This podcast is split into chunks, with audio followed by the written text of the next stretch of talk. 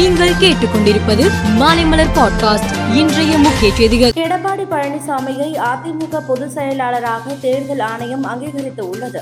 அதிமுக பொதுச் செயலாளர் தேர்தலில் எடப்பாடி பழனிசாமி தேர்ந்தெடுக்கப்பட்டது செல்லும் என்றும் அதிமுகவில் திருத்தப்பட்ட விதிகளை ஏற்றுக்கொள்வதாகவும் எடப்பாடி பழனிசாமிக்கு தேர்தல் ஆணையம் கடிதம் அனுப்பியுள்ளது. சட்டசபையில் போலீஸ் மானிய கோரிக்கை மீதான கொள்கை விளக்க குறிப்புகளை முதலமைச்சர் மு ஸ்டாலின் தாக்கல் செய்தார்.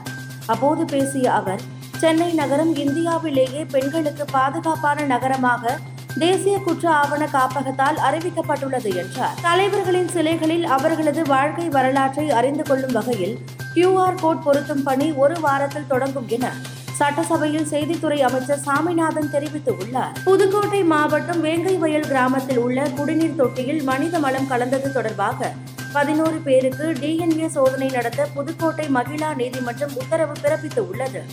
டிஎன்ஏ சோதனை வேங்கை வயல் கிராமத்தை சேர்ந்த ஒன்பது பேருக்கும் காவேரி நகர் பகுதியை சேர்ந்த ஒருவருக்கும் கீழமுத்துக்குடி பகுதியை சேர்ந்த ஒருவருக்கும் நடத்தப்பட இருக்கிறது. நாடு முழுவதும் உள்ள மத்திய பல்கலைக்கழகங்களில் முதுகலை பட்ட படிப்புகளில் சேருவதற்கான கியூட் நுழைவுத் தேர்வு ஜூன் ஐந்தாம் தேதி முதல் பனிரெண்டாம் தேதி வரை நடைபெறும் என தேசிய தேர்வு முகமை அறிவித்துள்ளது.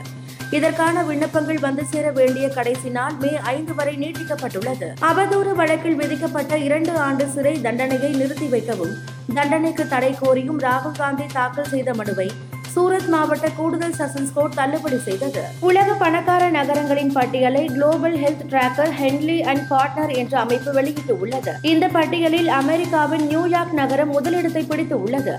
இந்த பட்டியலில் இந்தியாவின் மும்பை டெல்லி பெங்களூர் ஹைதராபாத் ஆகிய நான்கு நகரங்கள் உள்ளதாக தெரிவிக்கப்பட்டு உள்ளது. ஐபிஎல் தொடரில் சென்னை லக்னோ அணிகள் இடையிலான போட்டி வரும் மே நான்காம் தேதி மதியம் மூன்று முப்பது மணிக்கு லக்னோவில் இருக்கும் அடல் பிகாரி வாஜ்பாய் மைதானத்தில் நடைபெறுவதாக இருந்தது.